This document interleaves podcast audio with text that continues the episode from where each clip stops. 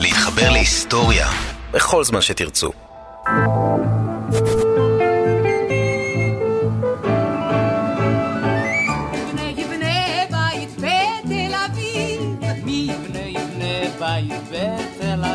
תגידו, איך בנוי הבית שלכם? הוא עשוי מלבנים, יציקת בטון, אולי זה בית מעץ? או שאתם גרים במבנה יביל, כמו קרוון, או אולי אתם גרים באוהל או בסוכה?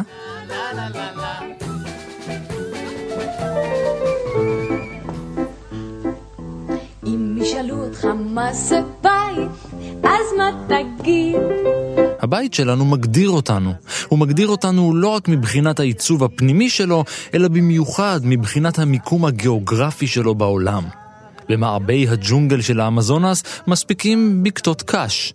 על שברי הלוחות הטקטונים של יפן, הבתים עשויים בטון ופלדה, עמידים במיוחד לרעידות אדמה, ובארצנו המופגזת, הבתים בנויים מבטון מזוין. אבל על הקופסה הזאת אני אף פעם לא אסכים לוותר, לא, לא אסכים לוותר. בארצות הברית, למשל, בונים בתים בעיקר מעץ. יש גם בנייני פלדה או זכוכית, מבני בטון ואבן, אבל בתי מגורים, ברובם המכריע, צמודי קרקע ועשויים קורות עץ. זה לא משנה איפה אתם גרים, כמעט בכל תרבות מתקדמת בעולם הנאור עושים שימוש במרכיב אחד חשוב שהפך את הבנייה למהירה, יעילה וזולה. לוחות גבס.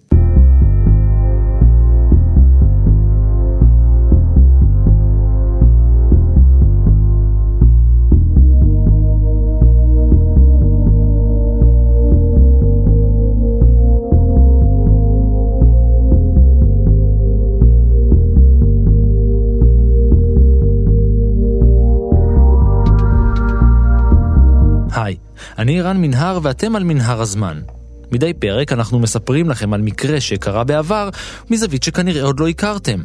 הפעם אנחנו חוזרים 125 שנה לאחור אל רגע אחד בהיסטוריה, אז נרשם הפטנט ששינה את פניהם של הבתים באמריקה ובעולם המערבי כולו.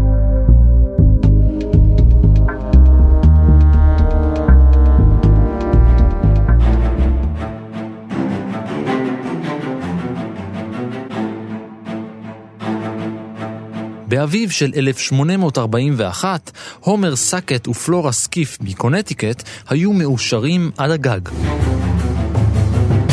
נולד להם ילד והם קראו לו אוגוסטין.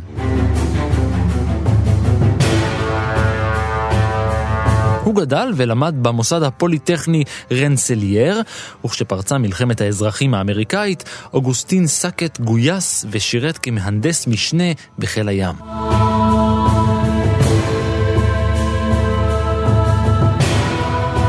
זה הכל מתחיל כשלינקולן אה, נבחר, 11 מדינות פורשות, ו- ופורצת מלחמת האזרחים האמריקאית אה, על רקע ביטול העבדות. זוהי קרן הבר, היסטוריונית חובבת ובעלת הבלוג האזרחית קוף באתר הארץ. אז הדרום הוא אה, מורכב בעיקר ממדינות חקלאיות, שעיקר עושרן, וצריך לזכור, וזה גם חשוב להמשך הסיפור, שבאותה תקופה ארצות הברית היא בעיקר אגררית, זאת אומרת זו מדינה חקלאית. אה, רוב האנשים אה, חיים בחוות, אה, והכל מבוסס על, היום נקרא לזה ארטיזן, אבל אנשים שבאמת עושים לעצמם. וביטול העבדות זה להרוס מבחינתם את, את כל הכוח והאושר שהמדינות האלה צוברות. ואנחנו מאה שנה לתוך, קצת פחות לתוך העצמאות האמריקאית, ויש כל הזמן קלאשים, זה, זה, זה, זה מתחיל עוד מאה שנה קודם לכן בין מדינות הדרום למדינות הצפון, שמדינות הדרום הן מדינות אה, של, של כלכלה והתחלה של תעשייה. והבלנס בין שני הדברים זה, זה אפילו הוביל לאחד מהחיכוכים הראשונים של הקבינט הראשון האמריקאי.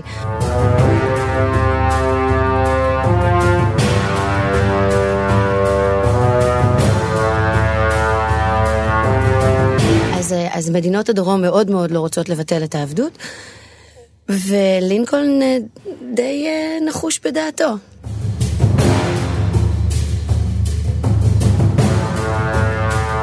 סאקט בילה את רוב שנות המלחמה בצפון מזרח ארצות הברית. הדרום מבוסס על אה, תעשיית כותנה.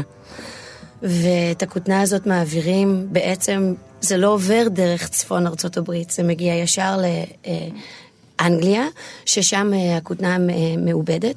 בעצם לינקולן מחליט כחלק מהמאמצים, חלק מהיעדים הראשונים של המלחמה, לנתק את הנמלים של, של הדרום. לחשיב, יש, יש באותה תקופה בארצות הברית ש, שני חילות ים, אחד של הקונפדרציה ואחד של היוניון, וחיל הים הוא די עלוב אה, של שניהם בעצם, אה, וזה קופץ אה, ממשהו כמו 50 למשהו כמו 650 ספינות עד סוף המלחמה, כי באמת שמו דגש מאוד גדול על, על, על המצור הימי על הדרום.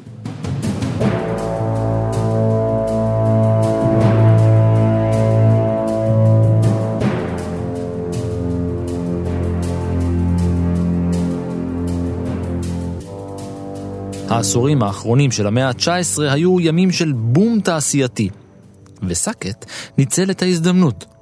ב-1870 הוא החל את הקריירה שלו כיצרן נייר. זו הייתה יריית הפתיחה לשני עשורים של יזמות, חידושים והמצאות. זה יפה שזה דווקא נייר. זה, זה בום, זה כאילו מהפכת האינטרנט, אבל בקטנה. ב-1840, שנות ה-40, אה, גם אה, בארצות הברית וגם בגרמניה במקביל, שני אה, ממציאים מצליחים לייצר מכונה די דומה, אגב, בשני המקרים, ש... מייצרת נייר, מצליחה לגרוף בעצם את הסיבים של העץ ומצליחה להוזיל את הנייר ולהפוך את הנייר למשהו זול. זה, זה, זה מהפכני, זה ספרים, זה paperback. books שלפני כן לא היו, זה, זה יותר ספרים לאנשים, זה, זה מגזינים, זה אפשרות לכתוב, זה גם לא במנותק מהעת הנובע של אותה תקופה הזאת, וגם העיפרון התעשייתי, זאת אומרת, זה, כל הדברים האלה הם קשורים ביחד, ו, והוא באמת אה, מוצא את עצמו אה, יצרן נייר. וזה דווקא יפה, כי אם אנחנו מסתכלים על ארה"ב של אותה תקופה, אז איפשהו... משנות ה-70 של המאה ה-19 יש אה, בום שממשיך בעצם עד מלחמת העולם הראשונה, למרות שיש שני משברים קטנים באמצע, ו... והבום הזה יוצר המון המון שינויים. הוא מלווה בתהליך איור אינטנסיבי. ב-1914 לדעתי זו השנה הראשונה שיש יותר אנשים שגרים בערים מאשר אה, בחוות בארצות הברית. אה, הברית יוצאת מהבום הזה של מ-1870 עד 1914, ענק, ענק תעשייתי, אם אני לא טועה. שליש מהתוצרת התעשייתית של העולם באותה תקופה היא אמריקאית, וזה יותר מאשר אנגליה, גרמניה וצרפת ביחד באותה שנה. וזה אומר שמתפתחים אה, שני מעמדות עיקריים, אה, נוצר באמת הקפיטליזם החזירי, ומהצד השני זה מביא למעמד עובדים די מסכן, שלא בהכרח עובד כל השנה. אה, ולעבודה שלו לא בהכרח מובטחת. וחיים לא מוצלחים בזמן שהוא רואה את הכל פורח. אה, אה, באותה תקופה, ב... לא הרבה אחרי המלחמה, בשנות ה-70 וה-80 של המאה ה-19, נפרסים בארצות הברית משהו כמו 200 אלף קילומטרים של מסילות ברזל.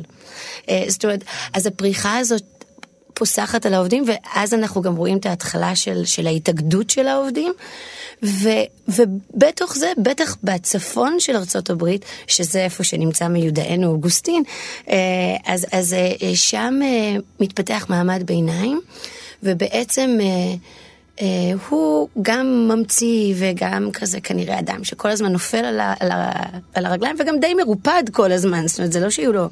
והוא מוצא את הדרך שלו uh, בעצם uh, uh, להפוך למעמד הביניים ואפילו אחר כך גם, גם יותר מזה. שנה אחרי שהתחיל במסעו בעולם התעשייה, הוא החליט שזה השלב גם לפצוח בעוד מסע מרתק, עולם הנישואין. לכן, שנה לאחר מכן, הוא נשא לאישה את שרלוט ג'ורג'יאנה רייס, בתו של מנהל בית ספר בעיר. אחרי שנולדו לבני הזוג שתי בנות, אדית ומרגרט, החליטה המשפחה לעשות את הצעד האמיץ ולעבור לעיר הגדולה, ניו יורק.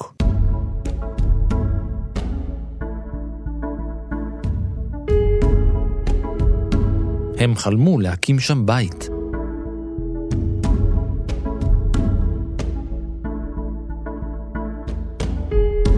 למעשה, אה, בניין הוא דבר מאוד מאוד פשוט. וזהו האדריכל רובי טלפוס. זאת אומרת, יש את הקונסטרוקציה, שזה שלד המבנה, בעצם בוא נגיד עד, אה, בוא נאמר, העשורים המאוחרים של המאה ה-19, השתמשו בעיקר בכל כל עניין אה, המבנה. נשען בעצם על קונסטרוקציה שהיא עשויה כולה ממבנה הקומה.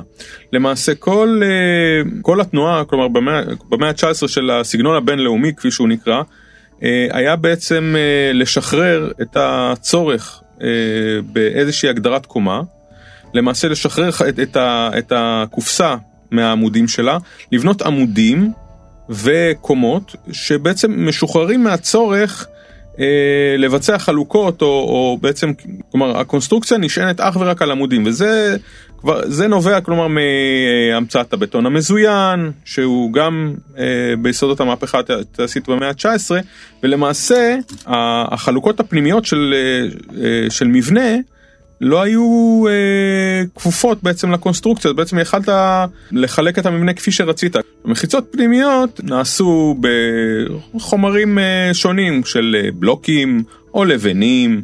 או עצים, אה, בוא, בוא נסתכל עלינו בישראל, גם שבנו מעברות, שהם רצו לחלק ביניהם את החדרים, פשוט תלו שמיכה. זה גם קיר, לצורך העניין.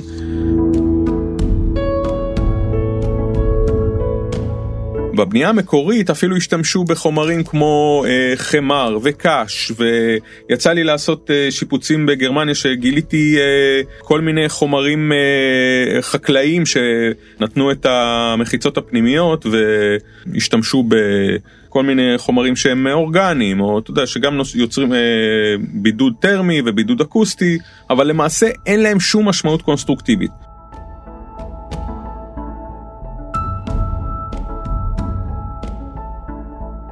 בניית קירות הפנים בתוך בתים הייתה עבודה קשה וארוכה.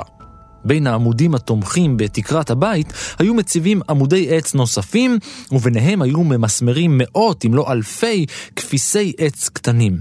מעין קיר עשוי פרגוד עץ. מתחת לעץ הזה עברה כל התשתית של הבית, צנרת של מים, ואחר כך גם חשמל, אוורור וכולי, ואז על העץ היו מורחים שכבה אחת או יותר של גבס. פשוט גבס. בואו נדבר רגע על גבס.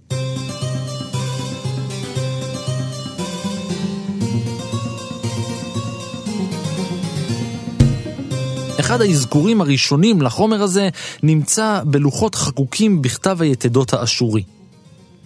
גבס הוא בעצם מינרל שמורכב מכמה חומרים. בעיקר יש בו סידן וגופרה, שהיא מלח של חומצה גופרתית. הנוסחה הקימית של הגבס היא CaSO4 2H2O, ובשתי מילים, סידן גופרתי, עם מים.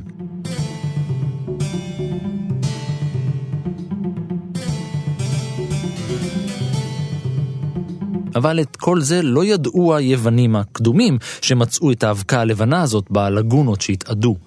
מה שהם ידעו זה שאם מחממים את החומר הזה, המים מתאדים ממנו והוא הופך למוצק.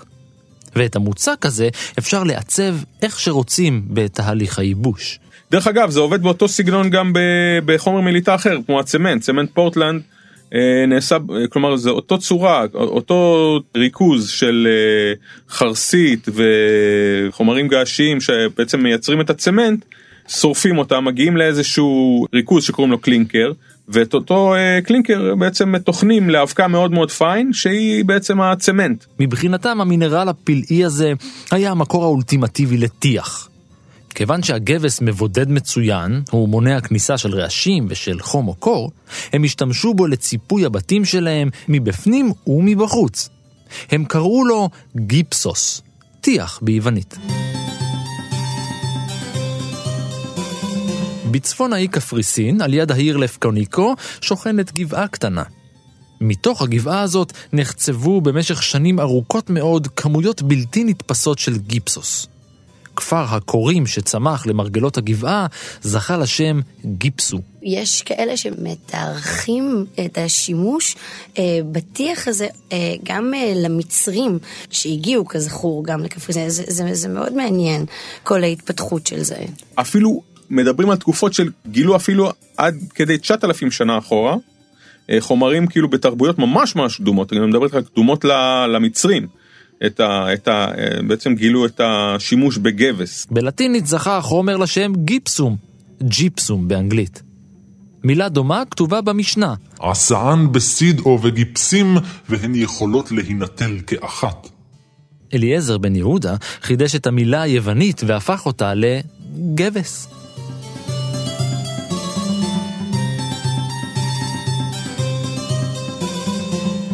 בפריז קראו גיפסוס במחוז מונמרטר ששימש למגוון מטרות. המלך הצרפתי ראה את השריפה, אה, זה היה סיפור שאני שמעתי פחות או יותר, הייתה את השריפה הגדולה של לונדון מ-1666 ולמעשה הלהבות קפצו מבית לבית בגלל כל הבנייה בעץ. אה, מה עשה, מה חשב אה, לחוכמתו המלך הצרפתי, אצלנו זה לא יקרה.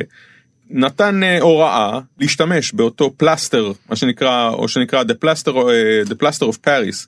זה בעצם אותו גבס כחומר מיליטה לצפות את הבתים ובעצם לנסות למנוע את הקפיצה הזאת של להבות ממקום למקום.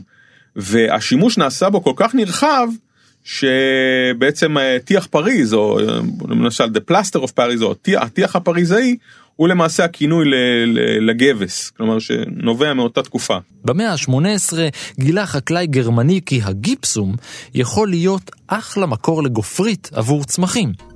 הגיפסום הפך לדשן ולדשן מופלא, כזה שגורם לצמחים לשגשג באורח מדהים. אין פלא שתושבי יבשת אמריקה עטו עליו כמוצאי שלל רב. עד כדי כך שמלחמה פרצה בגללו.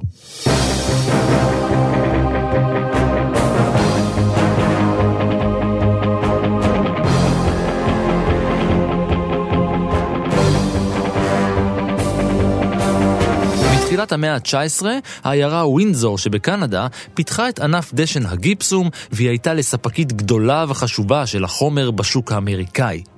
הבעיה הייתה שהסחר הזה, ברובו, לא היה חוקי.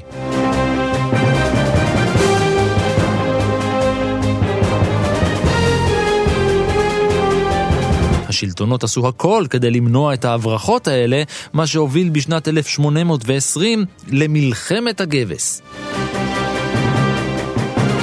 המבריחים נגד הפקחים. מלחמת חתול ועכבר.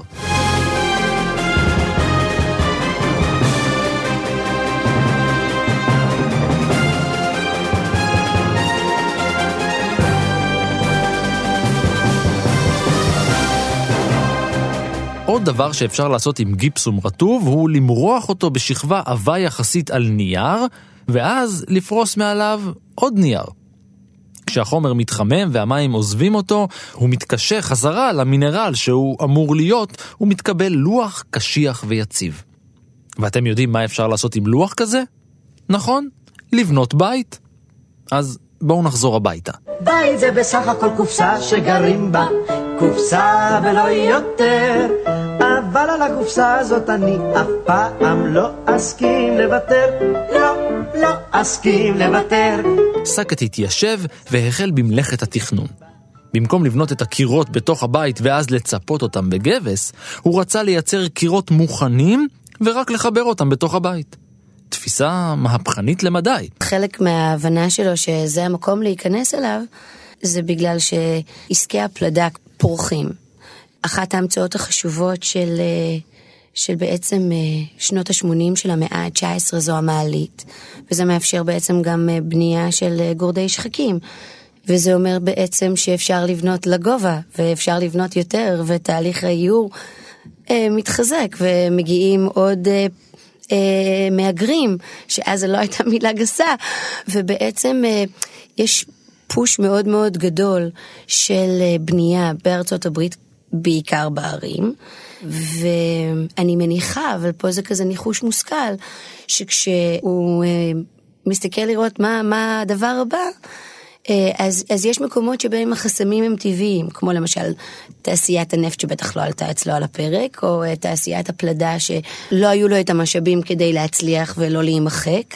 אה, כמו שהרבה חברות שעסקו בפלדה באותה תקופה קרה להם, ולכן בעצם הוא, הוא, הוא מחפש את הנישה שלו, שאני מניחה שהוא חיפש משהו שהוא איכשהו יכול לחבר לנייר, כי הוא כבר היה שם ממילא. ובתוך הבום הגדול הזה באמת של, של בנייה אמריקאית וגם ה... מדיניות של הממשל לפתח כמה שאפשר יותר גם את התעשייה וגם את התשתיות, כדי להפוך את ארצות הברית לענק תעשייתי ולצאת מהתקופה האגררית. נותנים פוש עוד יותר גדול להמצאה הזאת שלו, שגם מקצרת את התהליכים. לקראת סוף המאה, הוא החל לייצר את הלוחות שלו וניסה לשכלל את ההמצאה. מה שעושה אוגוסטין אה, סאקט בגלל, ה... בגלל הרקע שלו כאיש נייר, הוא בעצם הבין איך הוא יכול לקחת. אה, וזה גם בחוכמה רבה, אה, הייתי מקביל אותה לאותו חוכמה של שימוש בבטון מזוין, זה בעצם החלאה של שני חומרים. הרי בטון מזוין, מה עושה? לוקח חומר מינרלי פריך, שיש לו חוזק טוב בלחיצה, ומה שנקרא, מאחד כוחות עם חומר אלסטי, מצוין במתיחה, שהוא הברזל, מוטות הזיון שהם בתוך הבטון, ולמעשה השילוב בין שני החומרים האלה, הבטון טוב בלחיצה וטוב, אבל הוא לא, לא טוב, כלומר למפתחים ארוכים, אה, מכיוון שהוא יקרוס, מה שנקרא במתח, אתה בעצם מאגד את שני הכוחות האלה ואז אתה מקבל את החומר הממש ממש טוב הזה של, ה, של הבטון המזוין. אותו דבר, מה, מה עשה סאקט? לקח את שני לוחות הנייר, הדביק בתוך, שם בתוכם את, את הגבס, ואז למעשה הוא, מגן על הגבס איכשהו במתיחה, זאת אומרת הגבס הוא לא, הוא לא פריך כל כך, כי האלסטיות של הנייר נותנת לו עדיין את איזשהו, איזשהו מתח מסוים, כלומר עד אה, שימוש סביר. ומצד שני יש את הכוח, הכוח הזה הקונסטרוקטיבי של הגבס בפנים. זו המצאה גאונית, זה, זה לדעתי מיקרו בטון מזוין הייתי מקביל את זה. כדי שהלוח יהיה יציב ממש, סאקט השתמש באותו טיח פריז ובכמה וכמה שכבות של נייר. הוא עולה פה על משהו, קודם כל כי זה באמת בום תעשייתי בארצות הברית. והוא מבין שאו שאתה עולה על העגלה, או שבסופו של דבר אתה נשכח בדרך, ורואים את זה, רואים אה, בעיקר, אם, אם מסתכלים על רוקפלר לדוגמה, או על קרנגי, על, על המשפחות שבאמת עושות את זה, ועל כל התאגידים שבאמת מתחילים אז אה, פחות או יותר, והוא מבין שאם הוא לא עולה על העגלה הזאת, אין מה. ועכשיו, בואו נחשוב רגע, אפילו רק על הדור שלו. זה דור שהתחיל את חייו כשתאורה זה נרות, ממשיך בעששיות נפט, ופתאום אה, נורות חשמל. הוא נולד בתוך אה, עולם שהולכים ברגל או עולים על עגלה וסוסים באמת הם ה... ו- ו- ובסופו של דבר זה רכבות חשמליות ו- אה, ו- ומכוניות. ואת כל זה הוא רואה שהכל על בסיס של כמה שאפשר יותר מהר, כמה שאפשר יותר מתועש. וכשהוא מסתכל על ענף הבנייה, אז הוא רואה בעצם שהעיכוב הכי גדול אה, בעולם הבנייה זה הנושא של הקירות. וזה מביא אותו בעצם לחפש את הפתרון האידיאלי, והוא הוא, הוא, הוא עושה פה מהפכה.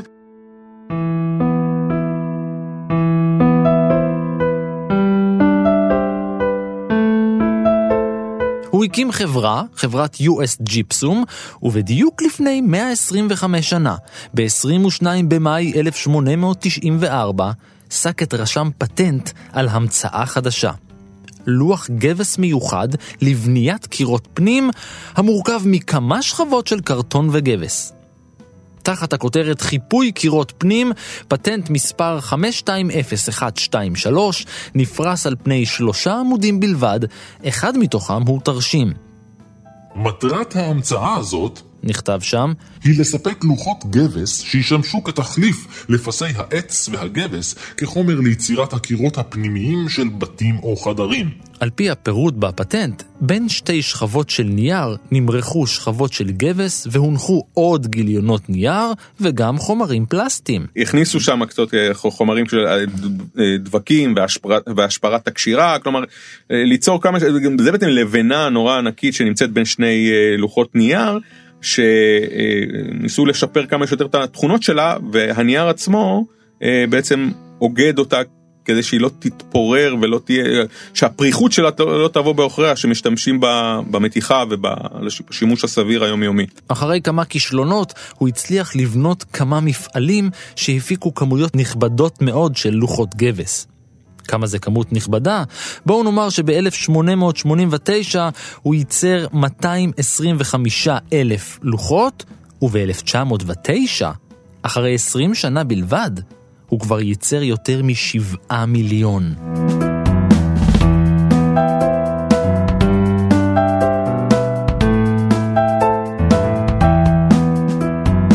הייתי, אתה מסתכל על איזה טורנדו משטח איזה, אתה יודע, איזה יישובון באוקלהומה, fucking אנשים, למה אתם לא בונים בבונקרים מ...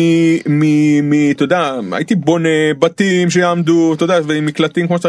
תשמע, זה עניין תרבותי נטו. זה, זה תר... הם, הם לא מוכנים לגור, הם לא ירצו לגור, יש להם את ה prairie house, את בתי הערבה שלהם, אה, שיש להם את, ה... את התרבות המאוד מושרשת של בניית בתי העץ. את ה porch שלהם, זה, זה, זה עניין תרבותי אמריקאי, מוכנים להימחק בטורנדו, והם עדיין לא יבנו לך את הבית מהבטון מזוין, ה... שיעמוד באותו טורנדו, כי זה עניין תרבותי גרידא.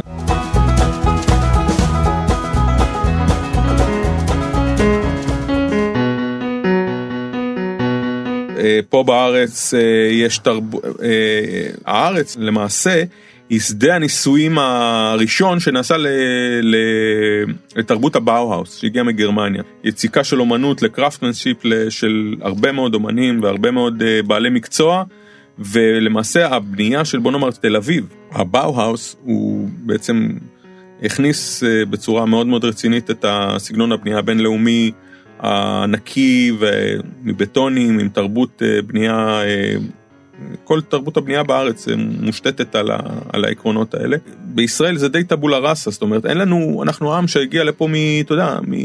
לאדמה כביכול מחוקה. בואו נתעלם רגע מסוגיות פוליטיות, אבל כביכול אדמה אה, טבולה ראסה, ועכשיו בונים, בונים, בונים, בונים ובונים במסות. זו התרבות, תרבות הבנייה של הבטונים והאופי הבנייה שאנחנו רואים בכל מקום, אה, למעט כלומר מגדלים, סקאי, בקטע הזה אנחנו דווקא די דומים, כלומר אה, ליבות בטון וקונסטרוקציות פלדה יש גם פה וזה בהחלט נשען על איזה חוכמה, כלומר ההבדל המקורי בין ה... למה בונים שם ככה ושם, וכאן תרבות נטו, זאת אומרת אתה אתה יכול ללכת היום אפילו ל, ל, לעולם הערבי, לדובאי, אתה יודע, למקומות, אתה תראה שבכל האולטרה מודרניזם והמגדלים המטורפים שבונים שם, אתה עדיין תמצא אה, סממנים חזקים מאוד של התרבות הערבית, ריאדים, משרביות, דברים אוריינטליים חזקים בכל האולטרה מודרניזם שנמצא שם, זה תמיד תמיד תמיד בן אדם, איפה שהוא עובד, איפה שהוא חי, זה עניין תרבותי. לא רק שסאקט הפך למנכ"ל US ג'יפסום, שהשתלטה על מתקני הייצור, הוא התחיל תעשייה שלמה. בניית בתים הפכה פשוטה יותר ומהירה יותר. זמן בניית הבית התקצר בשבועיים והתקנת הקירות הפנימיים לוקחת בדרך כלל יום אחד בלבד. לוחות הגבס של סאקט היו עבים מספיק כדי לספק שלמות מבנית לקיר, וגם רכים מספיק כדי להחדיר דרכם מסמרים וברגים מבלי לשבור אותם.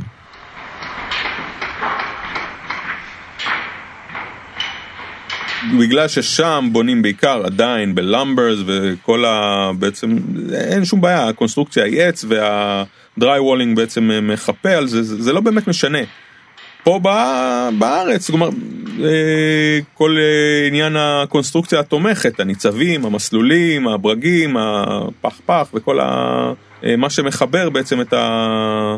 את החיפויי הגבס אל הקונסטרוקציה, כמובן שמגיע עם אה, תעשייה תומכת של גם אה, תשתיות שנמצאות בתוך, אה, בידודים שנמצאים, כבלים, כל דבר שהוא, ועדיין, ועדיין, שים לב כמה התרבות היא חזקה, לקח לזה 40 שנה, 40 שנה מאז תחילת המאה ה-19, רק באזור שנות ה-40 שהתחיל ריסשן, והוטלו מכסים ובעקבות מלחמת העולם השנייה, שלמעשה של העץ הפך להיות מצרך partitioning מאוד יקר רק בגלל זה, אה, אה, בעקבות הייקור של העץ כחומר שהוא נחשב יוקרתי ויפה שוב, אנשים מבחינה תרבותית רצו מחיצות עץ, כי זה נחשב להם יוקרתי, רק בעקבות הייקור הזה, בעצם הקבלנים resort to ללכת ולקחת את ה drywalling בתור מחיצות פנים בארצות הברית. אצלנו בארץ, שוב, עניין תרבותי זה עניין של מחיצות, גם היום, כלומר, אנשים רוצים את ה... לא רוצים לא רוצים קירות גבס זה נראה להם אולי במגדלי יוקרה ששם יש את כל העניין של חלוקות הדיירים ושינוי דיירים וזה נויה כלומר אתה קונה לפי מטר ומחלק איך שבא לך ועושים היום דברים מאוד יפים עדיין בבנייה הקבלנית הנניח מסורתית אנשים רוצים לראות תן לי אה, קונסטרוקטיות בטון שים לי איטונגים ותעזוב אותי בשקט. כיוון שמדובר גם במוצר חסין אש, צבא ארצות הברית השתמש בו בבניית חדרים במלחמת העולם הראשונה. זה לא עזר נגד הפצצות, אבל זה היה טוב נגד שרפות. במלחמת העולם השנייה השתמש הצבא האמריקאי בכמעט 2.5 מיליון מטר רבוע של לוחות גבס.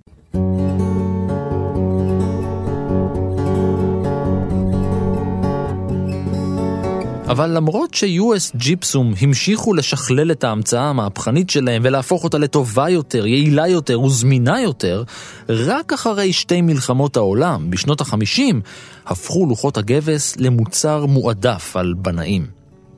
עד 1955, חצי מכל הבתים החדשים באמריקה היו בנויים עם קירות גבס.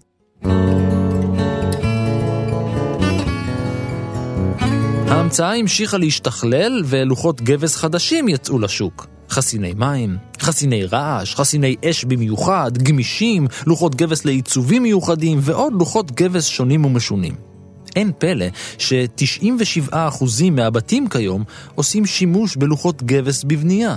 אני חושב שהפריצה הבאה, כלומר לכיוון הפריצה הבאה שתהיה, אם תהיה, שתהיה, לא אם תהיה, בשיטות הבנייה היא תהיה לדעתי קשורה ישירות בהדפסות תלת-ממדיות, שימוש בחומרים חכמים. אה, להדפיס בית? לגמרי, לגמרי, למה לא? יש שם, עובדים על, שמע, יש, אה, זה נפוץ בכל אה, יוטיוב, בכל, תעשיית הבנייה תעשייה מאוד מסורתית.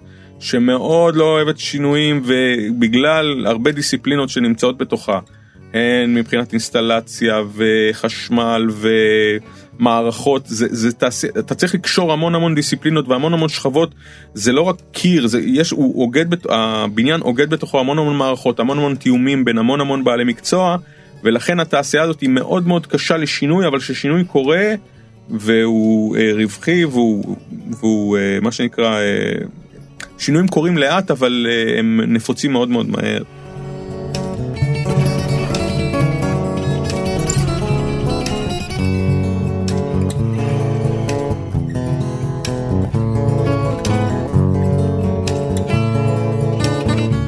בשנת 2017 נכנס אוגוסטין סאקט אל היכל התהילה של הממציאים האמריקאים.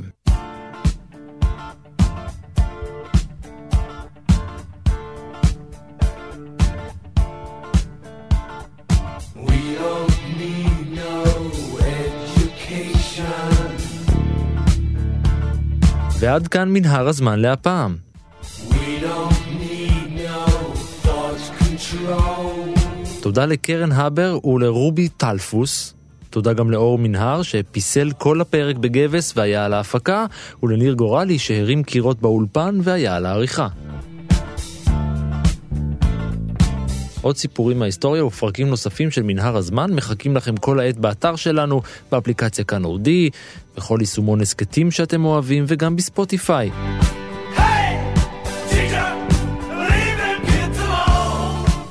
מנהר הזמן משודרת כל יום שני בשעה 4 בכאן תרבות.